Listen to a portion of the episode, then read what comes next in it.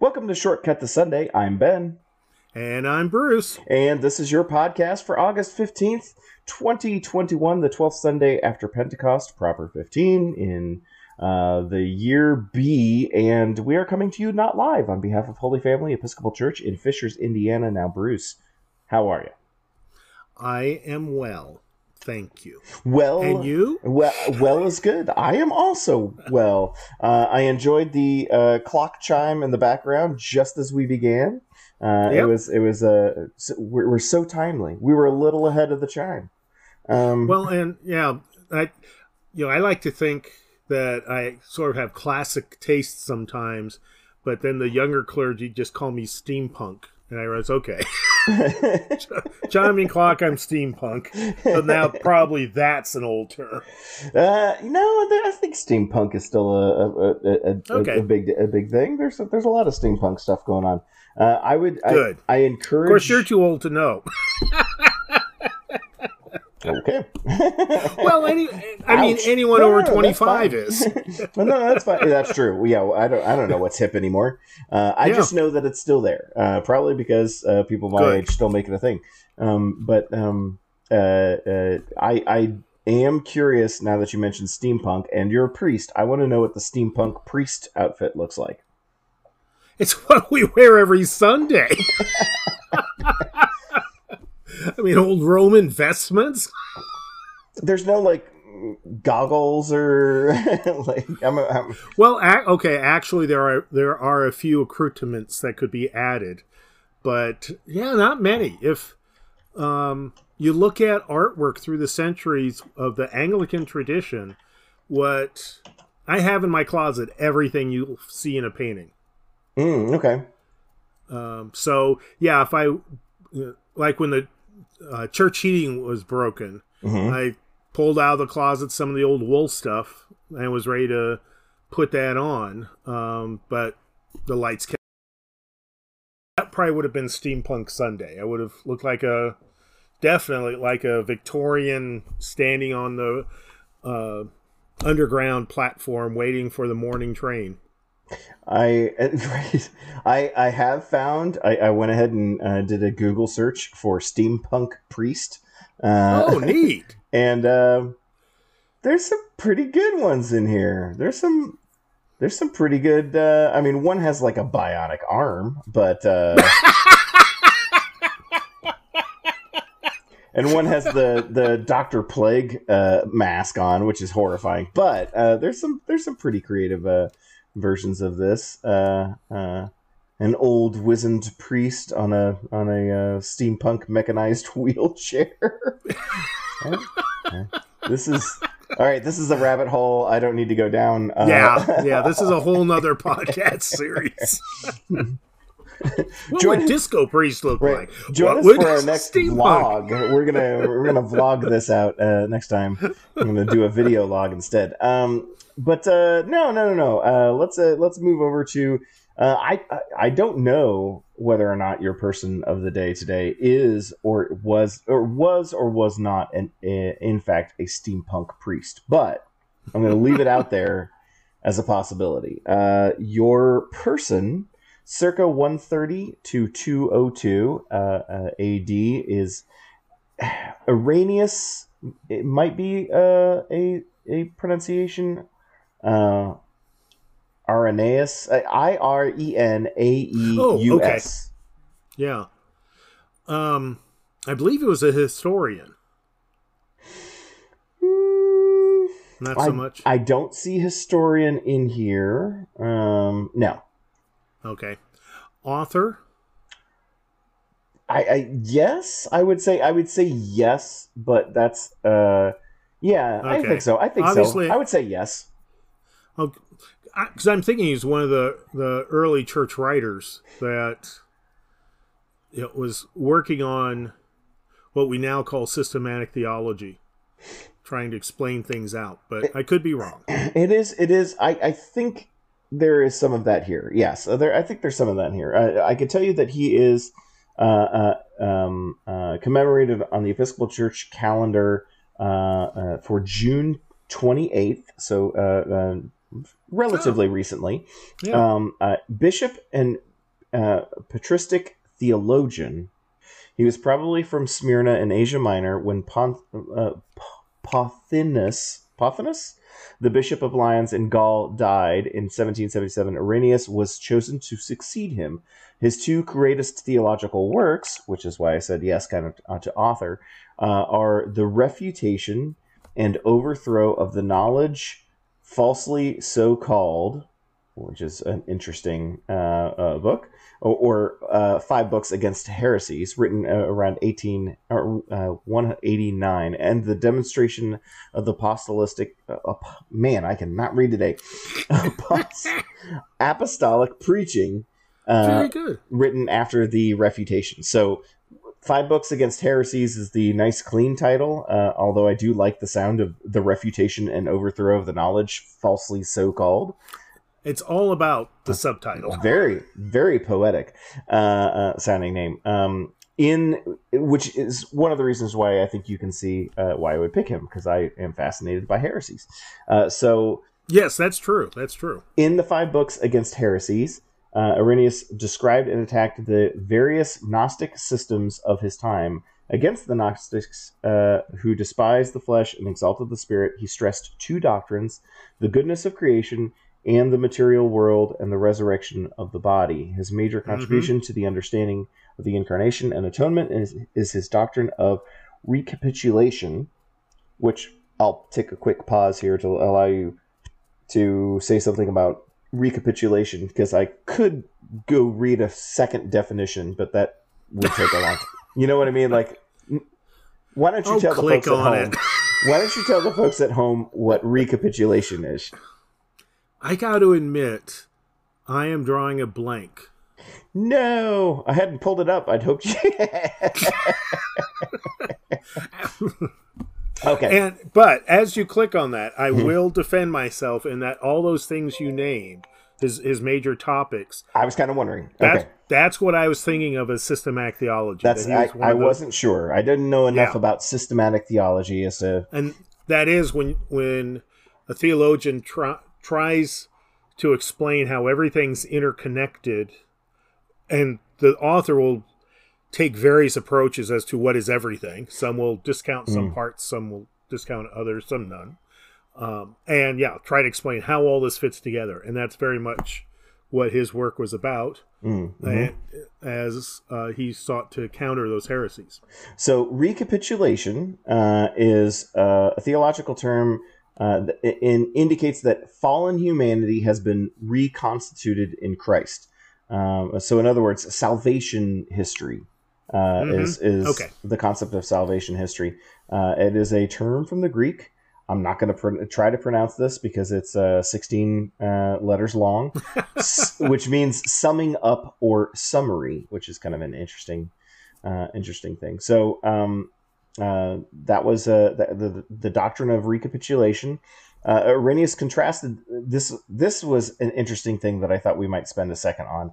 Uh, con- contrasted the first Adam and the second Adam, mm-hmm. who is Christ. Uh, so uh, he argued that God in Christ makes good all that was done wrong by Adam. So therefore, that's uh, recapitulation or or being kind of reconstituted uh, uh, in with God through Christ. But I don't know as if I necessarily have heard of anyone looking at that those two as bookends. I mean, I, I suppose oh, that, that okay. kind of makes sense but never have I heard the term first and second Adam. I don't. I don't think. Not in my my memory, at least. I forget if it's in one of it's in one of the epistles, but but not first and second Adam, but Adam and Christ. Mm-hmm. So, um, you know, people as they read that epistle, which I don't remember which one it is, uh, would then just for shorthand's sake, say second Adam, and then you know, okay, talking about that dimension of Christ's existence. Mm. Dot dot dot. Mm. Uh, but yeah, it was it was something. I th- and I think it was a Paul Pauline epistle, so okay. very very early one. Okay. And part of part of that was trying to make sense of mm-hmm.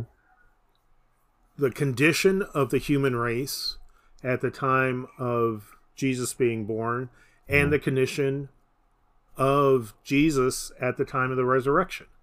Hmm. That's that's right? interesting. That's really interesting. Yeah, and it it's one of the thing one of the ramifications of first and of having a first and second Adam um, cosmology mm-hmm. is is does that bring down Jesus too much? And does that raise up Adam too much? Mm. Um, so it you know there's so many nuances to it that it's it's been heavily discussed for two thousand years hmm. by by church nerds. By church nerds. nerds. Yeah. Um, uh, two more interesting things that I would say about Irenaeus, and then uh, I will move on. One in this uh, realm of uh, first and second Adam. Uh, uh, there's parallel uh, parallels that are drawn. Adam was obedient. Christ was, or Adam was disobedient. Christ was right. obedient. Uh, Christ was victorious over sin, death, and the devil by his obedience. Which is here's a term that I've not heard before either. making him Christus Christus Victor. Yeah. Um, uh, which uh, the victorious Christ, I it the way it's phrased in this definition makes it sound like uh, two Adams enter into a ring, uh, but you know, uh, only only one two men leave, only one man uh, two men enter, only one man leaves, kind of a deal. But um, the other interesting thing about him is he he, he when he died they the, we don't really know how he died. It literally has a sentence that yeah. says we he may have been martyred. I mean, which is well, that's being polite. which is a which is a very nebulous statement. Like, well, at a certain at at a certain time, um, as the church became more of an institution and mm-hmm. calendars of saints became more um, set mm-hmm. and that sort of thing. There, there was a cleaning up that took place of saints' biographies, mm. and so at a certain point, it was just kind of I don't know who made the decisions where or where exactly, but but some powerful group or person said, okay, anyone who died be, before Christianity became legal almost certainly died a martyr's death. So if we don't know, they will be declared a martyr. Just like throw it in there. Yeah, yeah, and, yeah. Put them in that pot. Gotcha, gotcha. Interesting. Well, uh, and the, and the biggest that question that, that answers, yeah, and the biggest question that answers, what do you wear that day? Oh, because because if it's a martyr's day that mm-hmm. you're celebrating in worship, the color for the day is red. If it's a non martyr but a saint, the color is white. Interesting. So there was a practical hmm. reason why that had to be cleaned up. it's June. It's June twenty eighth. We got a we got a series of red days. Let's just throw it in there and say he died a martyr's death. Sure, why not? Mm-hmm. Um, so, anyways, yeah, that's that's the definition on uh, Irenaeus, Irenaeus. I, I have I, I, I have to admit I have no Iranius, idea. I think is okay. How we at least Californians say it. very, very, hey, it's good enough for Californians. It's good enough yeah. for me. Um, but uh, but yeah, uh, uh, several interesting uh, aspects. Uh, I'm I still I want to see the the painting of Christus Victor, uh, kind of like a Rocky Balboa triumphant. it's a common um, artwork theme, and it, it sometimes it has like Jesus's foot on a snake or crushing not crushing but sque- hiding the head of a snake so that it shows that he's in control over that tempter from the garden oh interesting. Okay here it uh, yeah i'm seeing. Interesting. Yeah okay so very very uh, very close to essentially what I'm saying. In many of these, he is standing on top of someone or something. yeah, yeah, and it's not Adam. It's it's uh, some kind of representation of Satan. Okay. Either snake or a, a demonic figure or whatever the artist wanted to portray. This one's from a basilica, and he is like wearing full fledged like kilt armor. Interesting. All right, I gotta I gotta stop doing that. I gotta stop going down a visual Yeah. path on on a uh, audio podcast. That's that's not gonna work. it's, it's so inspiring. The, right. The coloring is so great, don't you think? Please. Let us drive people away from this. more more than they already are. Uh, Yeah. But all right. Well, then let's move on to our first reading for the day. Today's first reading is from Proverbs chapter nine, verse one through six. Wisdom has built her house. She has hewn her seven pillars. She has slaughtered her animals. She has mixed her wine. She has also set her table. She has sent out her servant girls. She calls from the high places in the town. You that are simple, turn in here. To those without sense, she says, Come eat of my bread and drink of the wine I have mixed. Lay aside immaturity and live, and walk in the way of insight. Um, okay, so uh, first of all, wisdom is a woman. No argument for me. okay. Absolutely makes sense. Uh, uh, uh, wisdom being a female trait, I know that we have a tendency to, especially in the Bible, attribute uh, wisdom to um, Solomon. Um, Right. But um, yeah, uh, that feels right. Wisdom. Well, no, yeah. no offense, guys. No offense, guys. But come on, you know we're pretty dumb. I mean, Well, like- and there's let's be honest. Let's be honest. It's just us. there's a yeah probably is just you and I.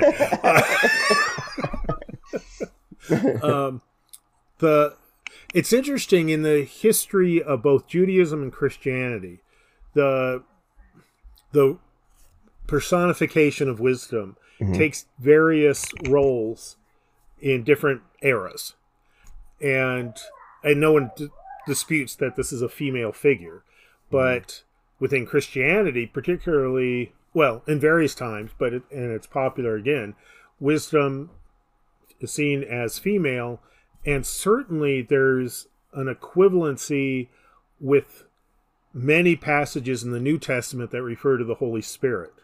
Hmm. So Okay. in in Proverbs, the descriptions of wisdom by by Christians are often said to be this is the Holy Spirit at work. This is a description of the Holy Spirit. This is Judaism developing the more complex view of what God is and taking the steps towards a Trinitarian theology that's um, just lacking the incarnation, which is Jesus being born a human. Okay. Huh. Within Judaism, they don't they don't say, "Yeah, we're about to become Trinitarians," Right. right. Right. um, but within the more progressive end of Judaism, they are likely to interpret these passages as see, as saying, "See, God has God's comfortable being described as female." Hmm. because in Genesis it says God is both male and female. I So- mean, uh, uh, I believe, yeah, in his image, uh, Right. uh, he created them. Right? Is the rest of the phrase? Yeah, Uh huh. yeah. In his in his image, God created them, comma male and female, depending on what translation, what word order your translation chooses. Mm-hmm. Mm-hmm. Yeah, Um, but it's that, yeah. So, uh, what about? Uh, so, so this is kind of th- this imagery. Kind of almost feels like you know Greek god style uh, uh, in a way to in my head. But um, hmm so I'm I'm imagining wisdom. What she's like? She's actually like a character in this clip here, right? Like Right. a like a, a, a flesh and blood person interacting with animals and uh, a, a Well, table. cooking. Well, yeah. I mean, I- you're yeah, being nice when you say interacting. There's not a lot in it for the that's animal. true. That's not that the. there was not much back and forth. Um, Yeah. like, Fair, oh, fair. hello, Madam Wisdom. Ow! Why? uh, um, mixed her wine, set her table. She has servant girls. She's talking to people.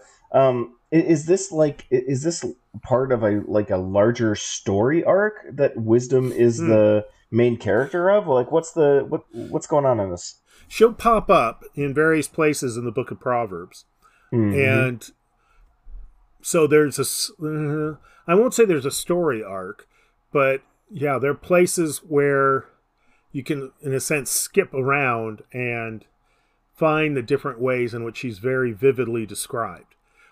Hmm. That said, it, it's a it's a metaphor or a parable. okay. I mean, this certainly it harkens to what Jesus would later say about the householder holding a wedding feast and calling all the people hmm um, who then choose whether to attend or not. It's it's that same tradition of using metaphor and poetry to try to explain how God works and Hmm. and how we are supposed to work in relationship with God. So we're being invited to the table, uh, similar to the par. It feels, and now that you mentioned that, sim- similar to the parables of uh, Jesus and the, the the different feast parables Yeah. that he tells. Yeah. Um, what's the deal with her seven pillars? That's a mark of perfection. Oh, okay. So perfectly built. Yeah. Okay. Okay. All right. All right. Uh, so so we're the we're the dummies that are being called. Mm-hmm. You that are simple, and and are, are are one group of people, and the other group of people completely opposite. Just kidding. Those without sense. Yes. it, it's kind of nice. They break that up in the last verse, verse 6, Mhm. but where it says, lay aside immaturity. It's the same word that's been using all along about being simple. Oh, okay. Okay. Um, so it's, you know, they wanted to say, okay, maybe they'll hear it a little better if we stop using that word. right. the translators. Yeah. Come, dum dums. Yes. and it it what's nice one of the nice things about this is it reinforces human free will mm. that hmm wisdom isn't splashing people with holy water and saying now you know what to do or um, handing out false diplomas like the wizard of oz and say now you have wisdom Right. Or picking anybody p- in particular. Instead people can choose to come to that banquet and receive the gift of wisdom from god. But you still have to choose to receive it. Hmm. and um, about I don't know five or six verses later in chapter nine, there's a parallel poem imagery of folly, and folly is at the same time making the same pitch, but with the opposite benefit. You know, stay stupid and self-centered and we'll have a great time in my party. I mean, it does sound fun. Folly really knows how to throw a banger. Uh, yeah, I mean, in that one it says, um, "Stolen water is sweet, and bread eaten in secret is pleasant." Um, and then the next verse says, "But they do not know that the, the dead are there." Oh gosh. Okay. All yeah, right. it, it Uh, takes a sharp turn. horrifying. yeah, Um, um, by the way, uh, I need to challenge one of those statements. Bread eaten in secret is just weird. Uh, I mean, don't don't get me wrong. Let's be very clear about what that text says. It's not bread eaten in private. It's Right. bread eaten in secret. And I'm just mentally seeing like Gollum like uh, huddled off into the Yeah. corner. that's a good image for it. Yeah, and it contrasts with what we have. sweet. Yeah. Yes. If only I had some cream cheese. No, I mean you, you, don't need you don't need it, right? It's uh, the bread is so, so sweet. sweet, so sweet, uh, and, and, it's in direct contrast with wisdom's feast, mm-hmm. where it's open to all, everyone's eating together, everyone sees it, and so there's also the contrast of you're more likely to be to have holy wisdom if you're living a life in commun in holy community and transparency with one another. Mm. Yeah, I have to, I have to admit um, uh, to to to continue to play with this imagery. Um, um, there are there are moments where I dine at her banquet, um, and for brief periods of time, uh, perhaps I, I I might have wisdom, and then I leave and go elsewhere. um, the after parties at Follies. Let's go. Right, right. but it is it is kind of that's kind of it's very interesting uh, imagery of dining at the at the table of wisdom, uh, because you do kind of you do kind of fade in and out as a as a human being. You mm-hmm. don't you don't stay at the at the table the whole time. That would be a weird thing to do. Uh, but if you well, were, and that that's why they're in, and not just in um, Judeo-Christian tradition, mm-hmm. but in all sorts of world religions, there are these there are traditions of monasticism and withdraw from the world because the goal is to get as tightly into always being, in this case, at wisdom's table. Hmm. And anything that pulls you from that is probably an unholy distraction. I just don't want to overstay my uh, welcome. You know what I mean? Like, uh, I feel like I feel like I've been here a little too long. Like, wisdom's giving me side eye, and uh, like, dude, you've the, got to go. The, then, it, then you're in Folly's house. You're not in Wisdom's. Maybe, maybe, perhaps, perhaps. Um, uh, anything uh, we don't we don't I, have said this a couple of times uh, throughout the year, but we honestly, to my recollection, do not delve into proverbs nearly as often as one would think. Right. Um, yeah. I. Th- is it just because like it's psalm like in some cases? It's kind of psalm like. It's kind of psalm like, but it's it's also how come? It, Defend the lectionary uh, uh, uh well, uh, choosers, if you would, please. There are sections of it where, in one or two verses, that's the complete thought. Mm, okay. And, you know, to, and so it'd be kind of weird. It would feel odd to have a reader on a Sunday morning stand up, read for 20 seconds, and sit down again.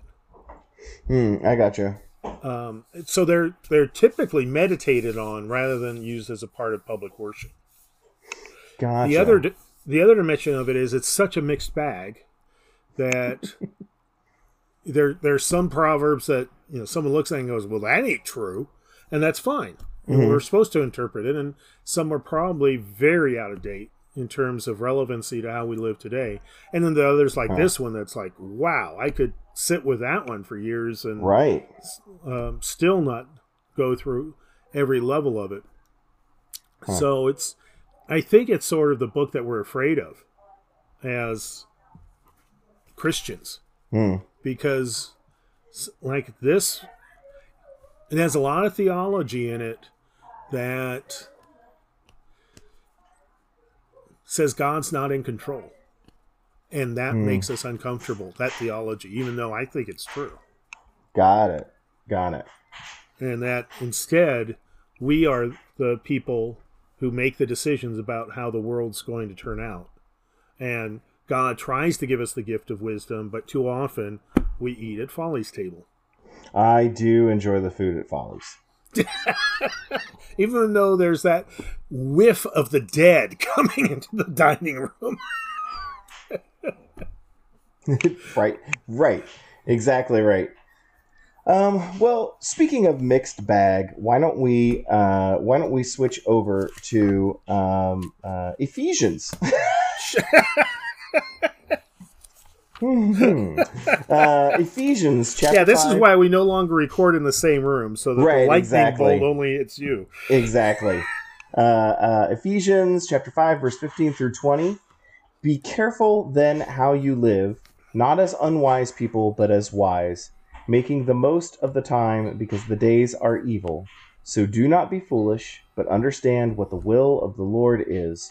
Do not get drunk with wine, for that is debauchery, but be filled with the Spirit, as you sing psalms and hymns and spiritual songs among yourselves singing and making melody to the Lord in your hearts, giving thanks to God the Father at all times and for everything in the name of our Lord Jesus Christ.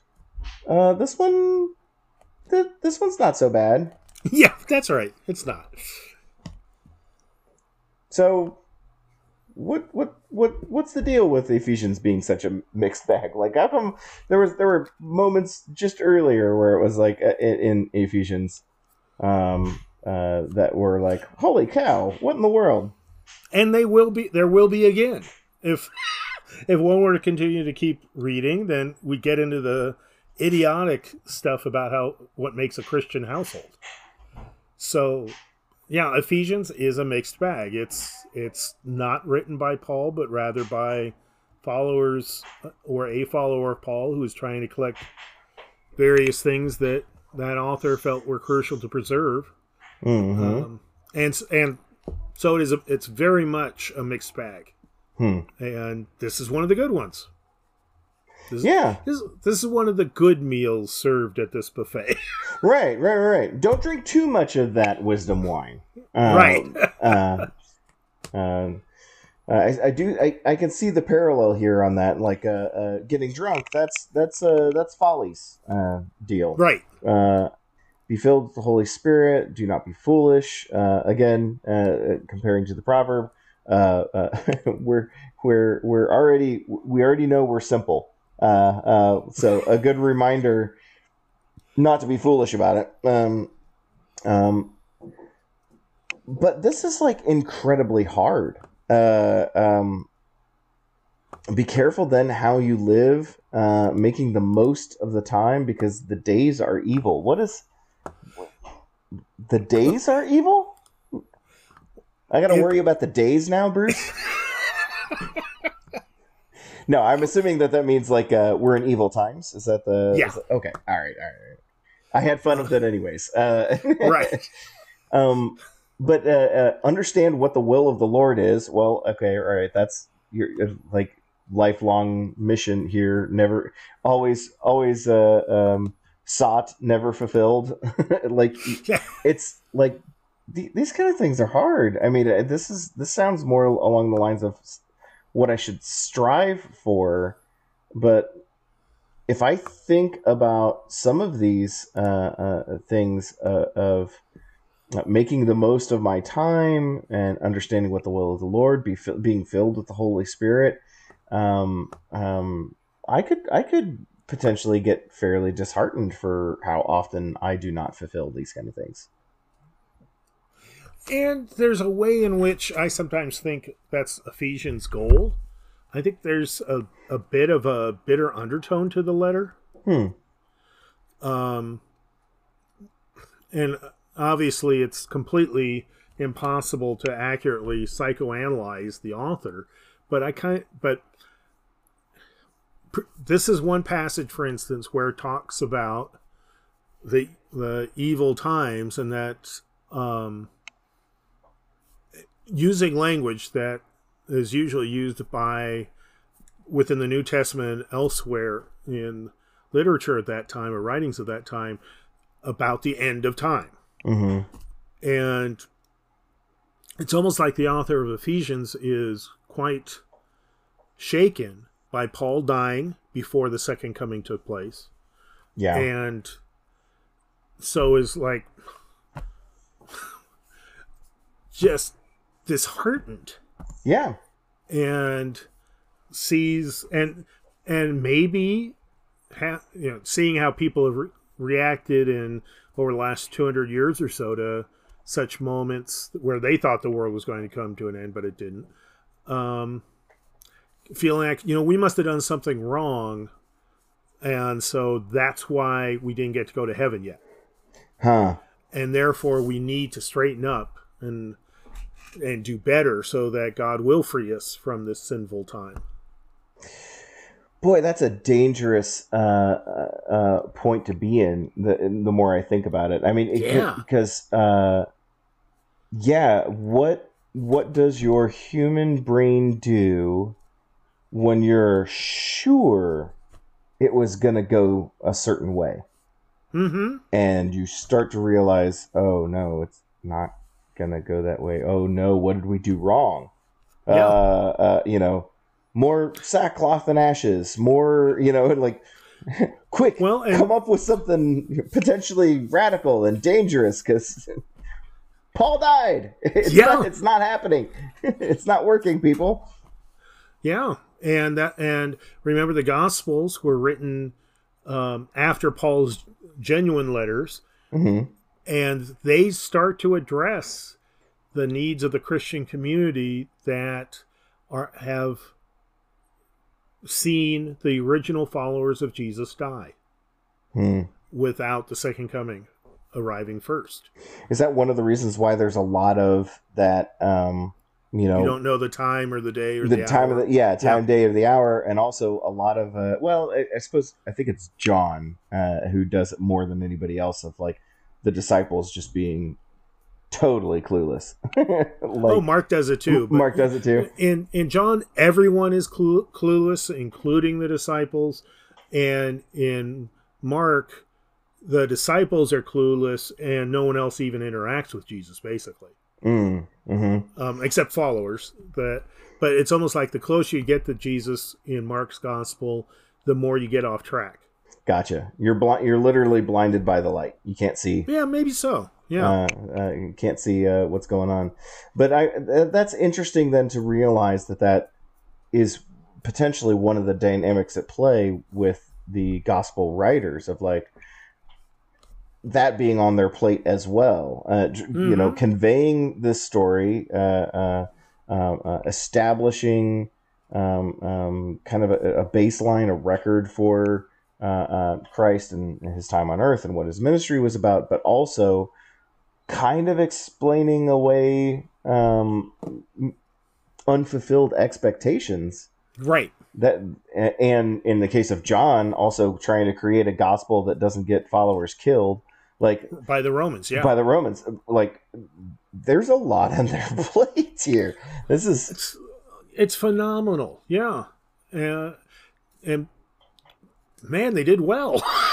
it's it's amazing. yeah yeah uh, uh, I would I would shudder to think uh, what a terrible job uh, I would do Yeah, if I even even if I had firsthand information, oh, I'm sure it's awful. Uh, you know, well, I you know I I picture the my sixth grade me writing you know, uh, an assignment and not knowing how to spell words. So I just use a different one, even Yeah. though it means something a little bit different. you know, if, if that was me writing a gospel, oh my goodness. right, With- right, right. and that was the education level most of the gospel writers would have had. And you know, I wouldn't be hundred percent serious. I mean, it would there would like there'd be Well, all sorts there- of like little like silly things in the middle of it, and Well, it would yeah, never it would never make it to the uh, to the council. It would never be, be actually picked. It would be the gospel that was thrown into the fire. yeah, you, you have been the one to coin the phrase Easter eggs. Yes, yes, yes. everyone's going, "What? what are those?" well, there's these things you hide in there so that the people on the inside know what really Right. is. Oh, if you don't Okay, know, you're you're Gnostic. know. Go, go talk to Irenaeus. Irenaeus. He's got some books for you to read. Right, right, right. Um, uh, anything? I, I got off. I got way off track here, but uh, Ephesians is, is, like I said, a nice, a, a nice um, uh, a, a counter uh, reading. I shouldn't say counter reading. It, a parallel reading uh, to the first reading. I kind of Yeah, I it like actually how those line up. complements it. Yeah, they line up ways. very nicely. One thing I, I want to point out that's um, unless you have a study Bible, probably won't be noted. Is the first word. Well, in English, it's not always the first word, but verse 16, so chapter 5, verse 16, um, in the New Revised Standard Version is translates making the most of the time because the days are evil. That what's translated is making the most of the time.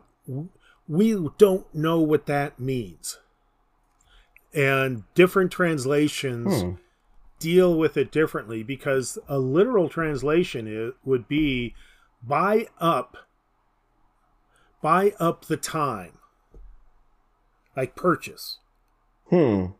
So there, there's a presumption that it was a quote of uh, secular saying to make this accessible to the audience of the day. And so scholars guess. And the guess in this case is make the most of the time. Well, yeah, that sounds good. Um, and it, it kind of has a, a nice secular cliche sound to it. So in that way, it's in the spirit of that word, mm-hmm. but we really don't know what it means. And there's not a lot of Greek words that we don't know because there is so much Greek literature that has survived. Hebrews, the the um, Hebrew scriptures, the Old Testament, it's more likely we'll stumble into a word that we don't know what it means because so little ancient Hebrew survives. But with Greek, that it's almost unheard of, and yet hmm. here it is. Interesting. This is an unknown word. That does intrigue me. Uh, also, the literal, uh, um, the the literal uh, translation is also fascinating. That would be yeah. the that would be the message that you get, and you're like, "Buy the time, why? why buy? what do I do with it if I can buy it?" well, and it and it you know, buy the time because the days are evil. The second part is accurate, almost word for word. Okay. Like, why would I want to purchase that? yeah, uh, it, it does beg the question: Are you are you are you trying to save it from evil? Uh, like if, if you purchase it and make it your own, yeah, would you absolve it from that evil? Are you trying to save it for something? Are save you trying that, to? Are you trying to buy it to destroy it? Right, right, right. Before someone else gets their hands on it. I mean, yeah, and is uh, damaged by it. Huh. Interesting. Yeah. Very interesting. Well, let's move on to our gospel reading, John chapter 6, verse 51 through 58. I am the bread, I am the living bread that came down from heaven. Whoever eats of this bread will live forever, and the bread that I will give for the life of the world is my flesh. The Jews then disputed among themselves, saying, how can this man give us his flesh to eat? A good question. Uh, so, so Jesus said to them, Very truly I tell you, unless you eat the flesh of the Son of Man and drink his blood, you have no life in you. Those who eat my flesh and drink my blood have eternal life, and I will raise them up on the last day. For my flesh is true food, and my blood is true drink.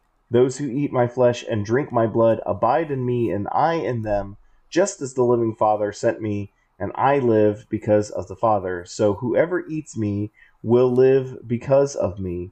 This is the bread that came down from heaven, not like that which your ancestors ate and they died, but the one who eats this bread will live forever.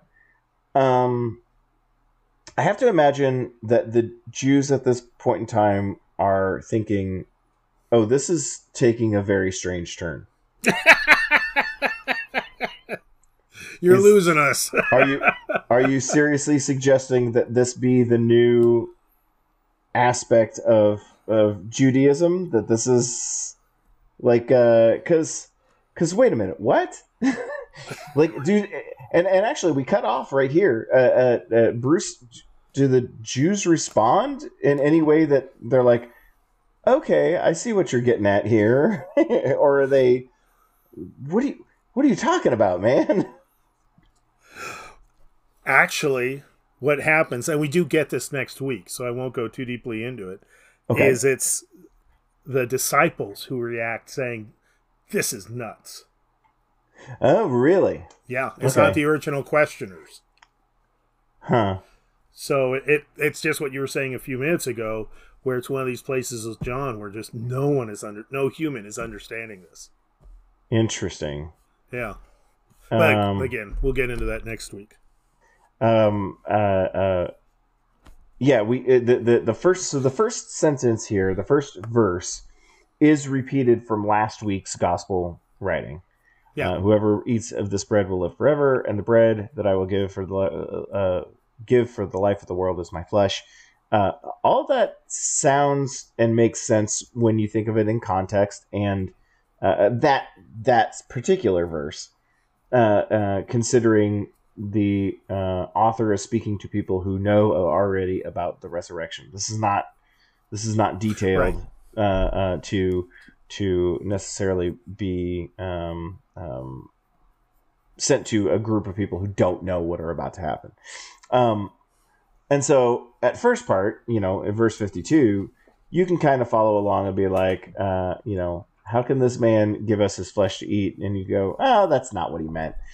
But, yeah. But then the language choice here, and I don't know if this is the translation uh, uh, uh at work or not, but the language choice that Jesus uh, uses in order to respond to that question does not clear things up. Uh, like, boy, you really laid into the eating of flesh and, like being yeah. a literal thing. Double down on that. He really, it's more like a triple or a quadruple. He says it several times.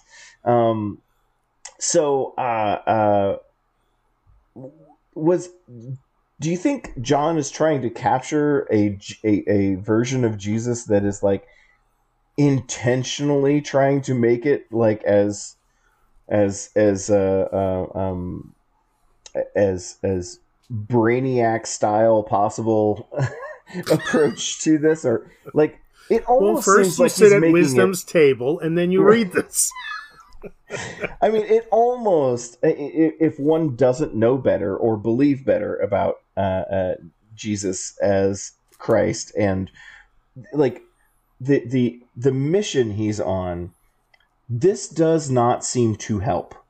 If if the mission is, you know, spread this word and get people to understand better why you're here and to believe in God more, this seems like a, a, bit of a you know a left hook. This seems like it's a little bit, uh, you know, uh, far be it for me to criticize Christ, but at least the way John portrays this, this is this is like, dude, what are you what are you doing, man? This is not helping these people figure out what you're trying to talk about.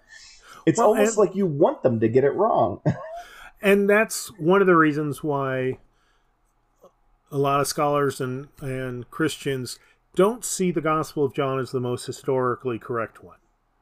That okay. Matthew, Mark, and Luke have Jesus saying things, even difficult things, in ways that people could understand, but then disagree with, perhaps. Well, obviously they did to the point of killing him. But yeah, in John, it is kind of, unless you're halfway to Christian, these are not going to make any sense whatsoever. Hmm. And John doesn't apologize about that. I mean, you, you start with the opening chapter of John, where it's the echoing of the Genesis creation account. Um, but in this very mystical, beautiful poetry.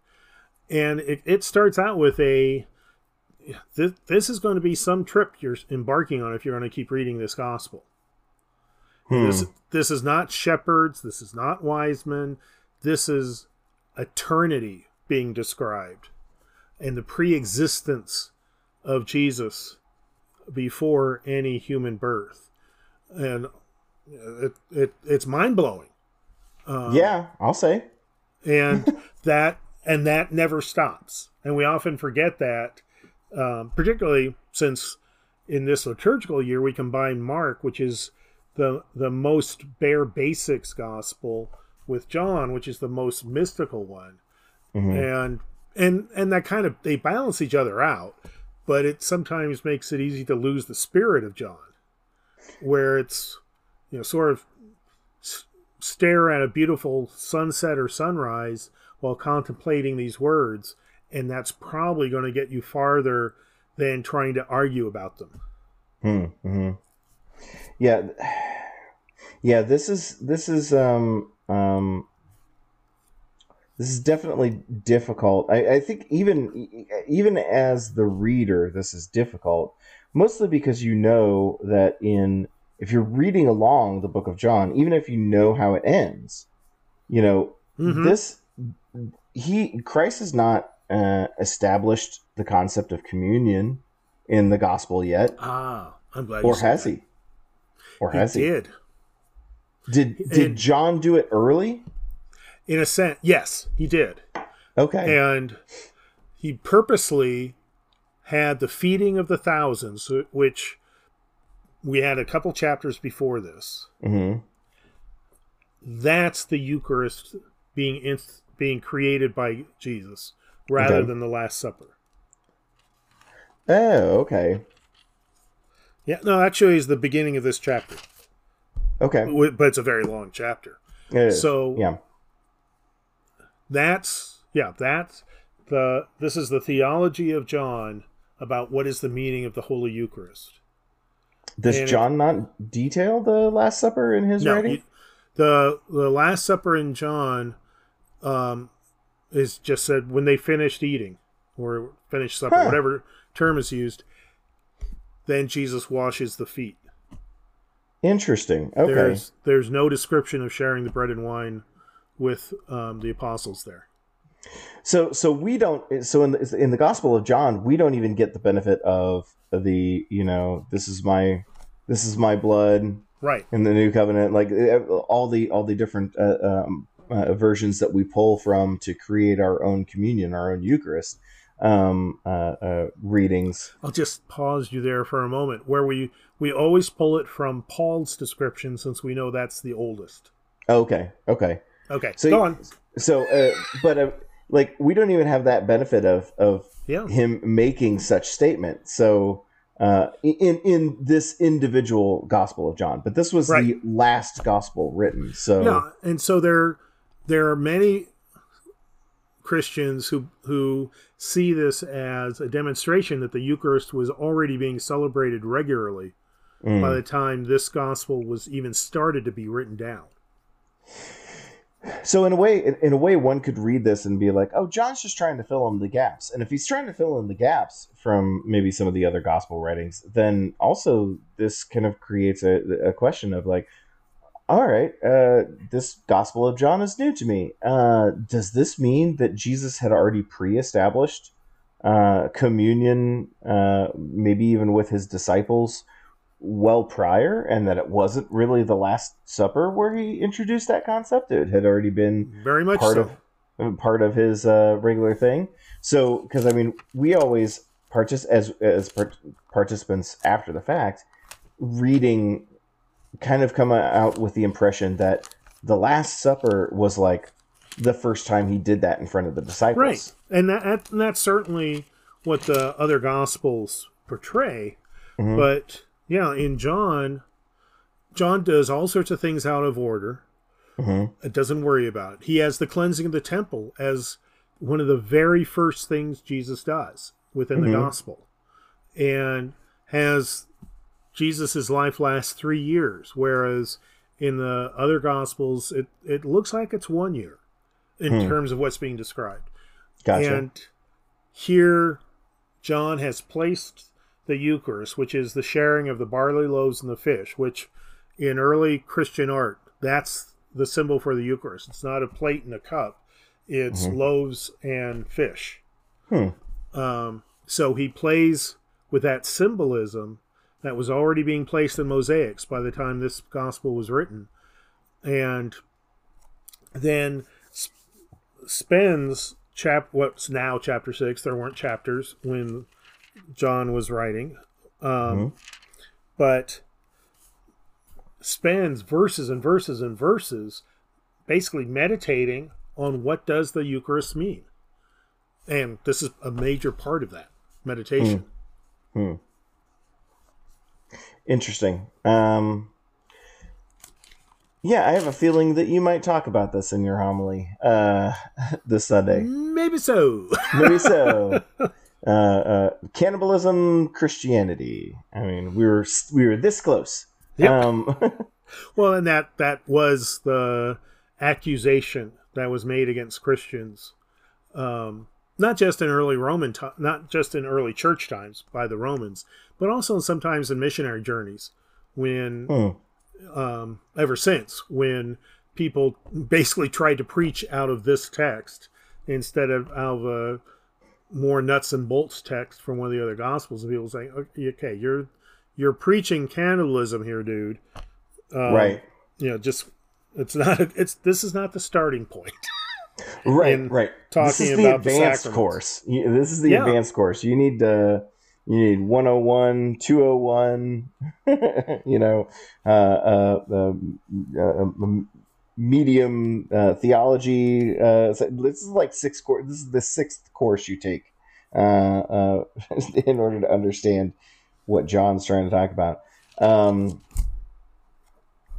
yeah, that, uh, I'm not gonna lie. That that that, that still is kind of hard to read, just because of how oh, yeah. how uh, the language is utilized and the the imagery is almost uncomfortable. Um, yeah, I, and there's there's say. the old saying among preachers that whatever verse makes you as a preacher uncomfortable is the one you should meditate on.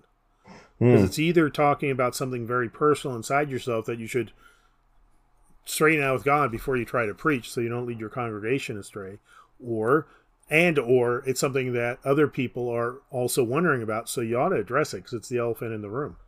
Yeah. Yeah, and I mean, you know, meditating on this, I'm sure I, will I will do that uh, more between now and Sunday. But um, uh, it, every it time you take a bite into a hamburger, oh gosh, I had one for lunch. Um, um, it does, and it said, "Bless you, my son." Right, right. It does seem to me, gosh talking hamburgers. Um, it does seem to me that what is being alluded to here is not so much the Eucharist. Uh, this is just my interpretation, by the way. But this is more the foretelling of look, the reason I'm here is you're you're gonna you're gonna have to you're gonna kill me. And that's this is the, the that's the part that needs to happen. I'm going to be the bread that came down from he- uh, but from heaven, but not the one that your, your ancestors ate and died, but eating, quote unquote, um, is like fulfilling the prophecy. Is is kind of the way that this seems to make a little bit more sense, at least in my brain. Well, it that's a legitimate interpretation, first of all, but that does take some of the teeth out of it. Just don't, don't, don't, no. Yeah. um, it, this this set of verses mm-hmm. makes has made Christians so uncomfortable that more Protestant scholars have said, "Oh, this this was put into the Gospel of John later. It, it, this can't even be part of the Gospel of John because it makes us so uncomfortable." Right. John would never. Right. right. John would never Surely. say something like this. Surely not. Um, it, it violates our sense of order and what we believe. Mm-hmm. So, but there's really not any evidence that says that's true. There's, there's no evidence of it, of it other than we want it to be true. Right. Right. Sure. Sure. Um, but it, but if you see the the few verses before the feeding of the thousands as John describing Jesus sharing the Eucharist for the first time. And that does make a lot more sense in terms of the miraculous multiplication of the loaves and fishes than Jesus coming up with this feeding the hungry plan. Mm-hmm. Um, particularly because it's not something he then does. He doesn't do that kind of miraculous multiplication whenever he comes across hungry people. Right. Uh, whereas particularly in the other gospels, when he does a healing miracle, it happens again and again and again and again. You know, right. people touch his robe and they're healed. Um, so that's that's one of the reasons why it's much easier to see interpreting that genuinely as uh, a metaphor for the Eucharist, and then the following verses as a meditation on what does it mean to receive the Eucharist, mm. and and what what does that give a person. Mm. it gives you some really good stuff. Yeah. Um. All right. Well, uh, this verse, this gospel reading certainly does stand out. I look forward to hearing your thoughts further on this on Sunday, and uh, uh, if if if you're with me as a listener, hey, guess what? Uh, this Sunday, uh, the eight o'clock and ten o'clock uh, in person at the church. Ten o'clock will be broadcast live. If you would also like to find out uh, what else uh, uh, Bruce Gray here has to say about Christian cannibalism, uh, join us, won't you? Uh, I know I will. Uh, in the meantime, you can visit hfec.org. That's Holy Family Fishers.org uh, to see what all's going on at the church. We're getting ready. Uh, we're starting preparations for kind of back to normal Sunday. I know it, that's not what we call it. Um, uh, full full programming Sunday might be a better programming. way. Yes, return to full programming. Um, that's a much better way to phrase that. Yeah. Um, and uh, uh, if you're interested in choir, choir is practice is resuming, uh, and and we've got lots of different things that are going on, set to be uh, uh, starting here real soon. So please uh, go out there and and check that out. Uh, and until Sunday, at least, and then until next week, I'm Ben, and I'm Bruce, and we'll talk to you later. Bye-bye. Bye.